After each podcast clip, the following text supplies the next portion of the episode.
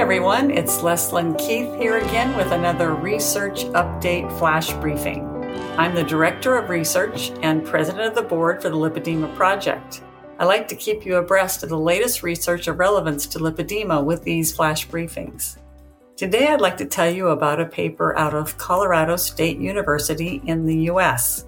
The paper is called Lipedema and the Potential Role of Estrogen in Excessive Adipose Tissue Accumulation.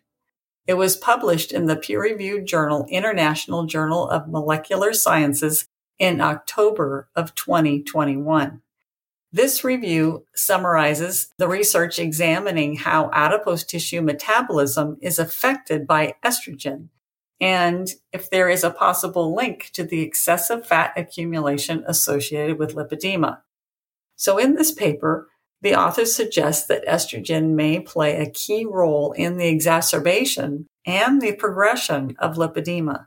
They believe that because the vast majority of those affected by lipedema are women, and that the onset is usually at a time of hormonal change, such as puberty, pregnancy, and menopause, this points to a hormonal influence and it most strongly points to estrogen. They also suggest that the salient and overriding feature of excessive lower body distribution of fat may then cause the other features to appear and worsen, such as easy bruising and pain.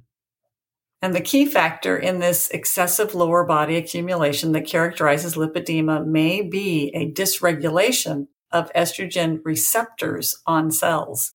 Cells have special receptor sites for estrogens to attach to.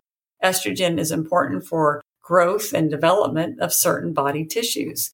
If these receptor sites become dysregulated, one outcome could be excessive fat growth, especially to the lower body.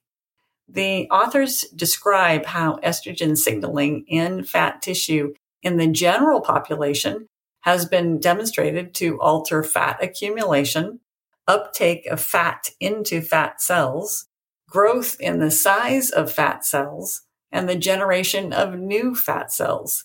This estrogen signaling also determines the sex differences in fat accumulation. For instance, at puberty, young women will develop increased subcutaneous fat throughout their body that young men just don't.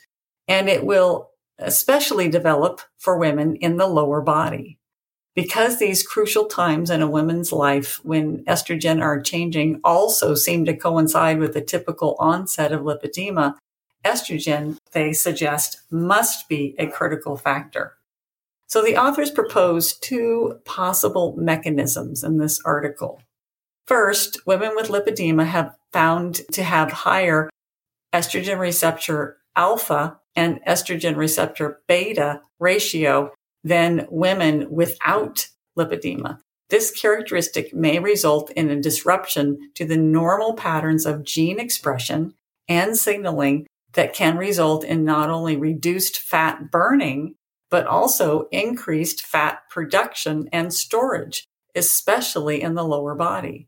This dysregulation also reduces the functioning of fat cell mitochondria, and these are, of course, the power source of cells. Second, in lipedema fat, there may also be increased production of the enzymes that are used to produce sex hormones such as estrogen. This action, coupled with the higher ratio of the estrogen receptor alpha and estrogen receptor beta, can account for the substantial fat tissue accumulation that occurs with lipedema. They make a short mention of the interaction of estrogen with insulin and fat storage. Ketogenic eating reduces insulin levels and thus helps control fat storage but so far, keto hasn't been shown to actually resolve estrogen issues. We at Lipedema Simplified have suggested this may be one reason why a ketogenic diet is useful in managing and treating lipedema, although it may not be able to actually cure lipedema. This paper is important for women with lipedema as it offers possible mechanisms for the onset and progression of lipedema as we gain a better understanding of the reasons why some women get lipedema and while others don't, we can more effectively formulate treatment. For instance, this article may stimulate further research into the use of hormone therapy to treat lipedema, as other authors have already suggested. Certainly, this interaction between estrogen and other hormones, such as insulin, is an important area of further research and study. Thank you for joining me today. If you haven't already subscribed to our daily flash briefings of tips, tools, and research about lipedema, you can subscribe at Apple, Spotify, Amazon Alexa, or here at this website, lipedema-simplified.org slash flash, where you'll find an archive of all of our flash briefings. You can now also follow Living Well with Lipedema on Amazon Music and get new episodes when they become available. Thanks for listening, and I hope you'll join us again next time for another Research Update Flash Briefing.